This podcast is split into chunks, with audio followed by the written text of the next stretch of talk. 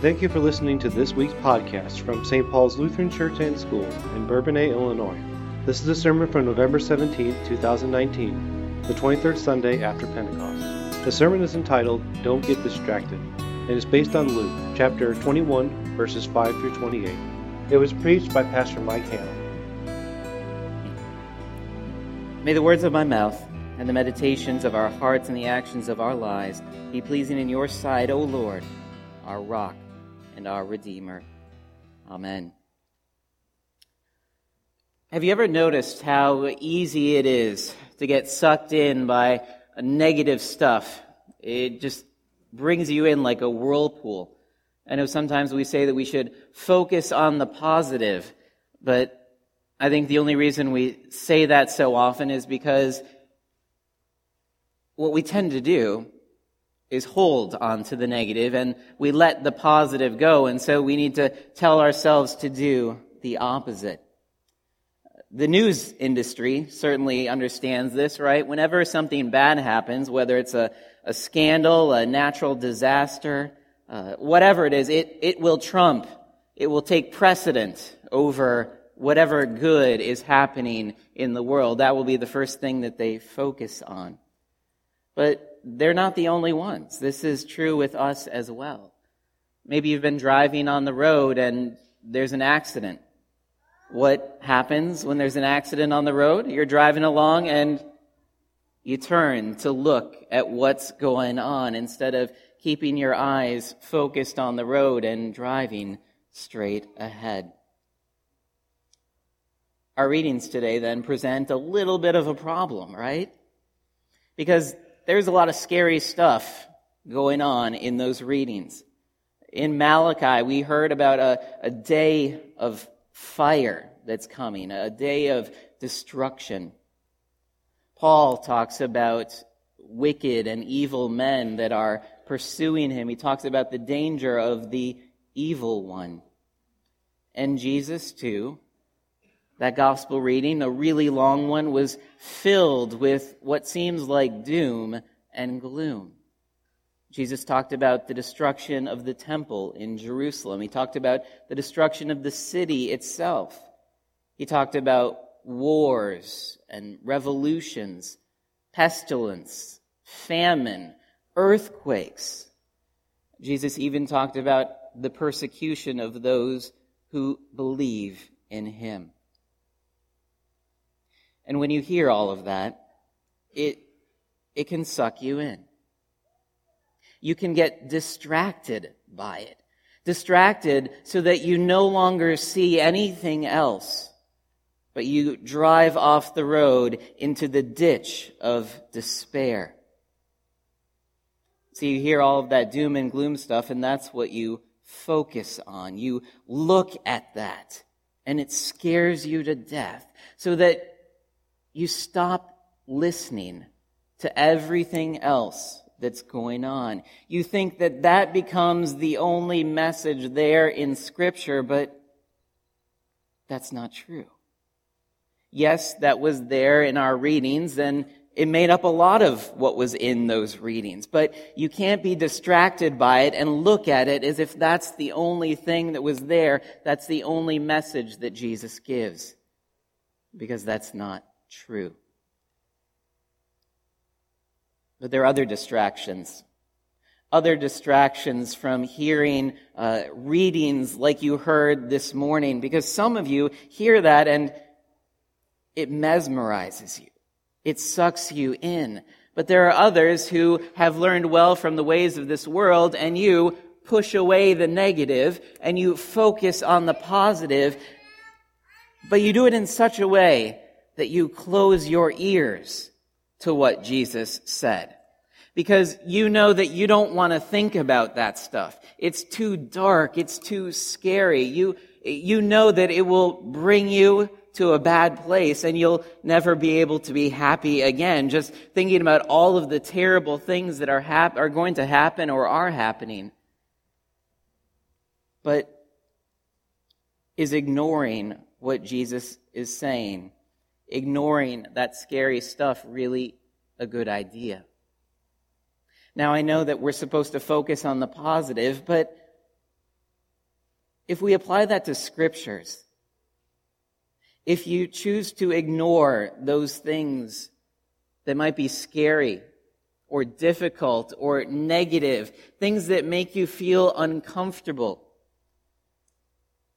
is that really a sign of faith? Or is it instead a sign of unbelief? A sign that you only want to hear some of what God has to say, and there are other parts that no thanks, I, I just don't want to listen to that. I guess what we have to know is why does Jesus even talk about this stuff in the first place? Where does this come from? Why would Jesus talk about such negative and scary things? Well, in our reading today, we find out, right? Jesus' disciples are the ones that kind of bring up this discussion because they're there in Jerusalem at the temple and they are admiring the temple. All of the, the wonderful buildings there and how impressive it is. And Jesus says, You see all this, right? You know it's all going to be destroyed. It's all going to go away. What is Jesus trying to do there? Jesus is trying to make sure that the disciples' hope is placed not in a building, but in Him. Because if their hope is in that building, what will happen when that building is no longer there? Instead, Jesus says, He is the temple. He is the Son of God. He is God's presence there among them. And so they need to look to Him. Their hope is not bound to a building. It is bound to a person, to Jesus. And our hopes are bound to that same person. Our hopes are bound to Jesus, who himself is bound to his word and to his sacraments. This is where we look for Jesus' presence among us. And Jesus assures the disciples and he assures us that he is present. He is there, even in times of difficulty and in suffering. They are not alone. He is with them through thick and through thin. And when you start to understand this, I think you get the big picture of what is going on in these readings. See, we can get distracted by those scary words. We can look at them, ponder them, and think that's all there is. Or we can look away from them and ignore them. But I think what Jesus is calling us to do is to look through these things to look through all of the scary things that can happen. Because it's only when we look through them that we see what is most important of all. That Jesus is there. Not just in our time of suffering, but He is there at the end of our suffering. See, Jesus didn't tell His disciples these things just to scare them. In fact, quite the opposite. He was so emphatic and clear in his speaking because he did not want them to be scared. He did not want them to be scandalized when all of these terrible things started to occur. See, for you and I, we need to be careful. We need to have our eyes wide open. We need to know that these things are happening and will happen. But listen to Jesus' words in the gospel reading, because that's not the only thing he talked about, the big, dark, scary stuff. At the end, he told his disciples, you're not supposed to run and hide. You're not supposed to cower in fear. Do not be frightened. Instead, you need to stand up. You need to lift up your heads because your day of redemption is drawing near, because the Son of Man will come again to put an end to all of this. And that means something for, for all of us. See, it means that we must know that the end of the world is not the end. It's not the end. There is so much more yet to come. And so we must live our lives not as if each day was our last day. We must live our lives in such a way that we show to the world that we will not perish. Jesus said, even though death may come, you will not perish. Not a hair from your head. See, your death has died. Death has been defeated.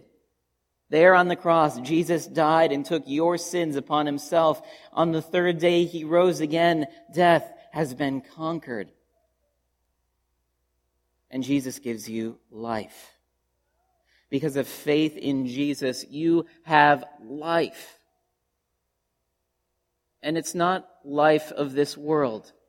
It's not an ordinary kind of life. It is everlasting life. Life that does not end.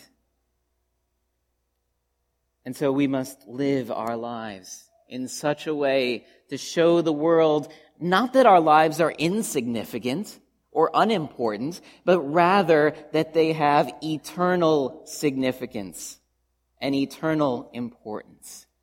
Because that is exactly what Jesus proves. Jesus brings us not words of terror, not words that are to scare us, but instead, if we don't get distracted, if we look through what Jesus says, we would understand that these are words of hope. Hope for all of us, an undying hope. So don't let the world steal your hope. Don't let the things that are negative, the things that, that look like destruction, the things that look like doom and gloom, do not let those things steal your hope that is found in Jesus. The end is not scary. It is not frightening. Don't you see what wonderful news this is for us? In the Old Testament reading, Malachi talks about how there will be a day when the Sun of Righteousness will rise with healing in its wings. The end means that one day evil will come to an end.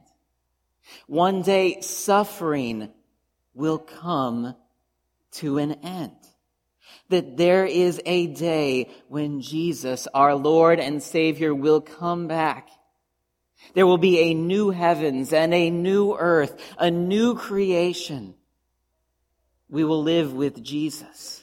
We will live with our brothers and sisters in Christ, and that life will have no end. And in that place, there will be none of these dark and scary things. See, Jesus' words are not divine scare tactics. Jesus wants us to not be alarmed, to not be frightened, to not be distracted. Instead, look through the signs, the signs of the times. Look through them to that thing. No, to that person that they are pointing us to. We must stand up. We must lift up our heads because our day of redemption is drawing near. Amen. And now may the peace of God which surpasses all understanding, keep your hearts and minds in Jesus Christ, who is our Lord and victorious Savior. Amen. Thank you for listening to this week's sermon from St. Paul's Lutheran Church and School in Bourbonnais, Illinois. You can find this and other podcasts by going to stpaulslutheran.net and choosing an option at the top of the page. Thank you for listening and God's blessings.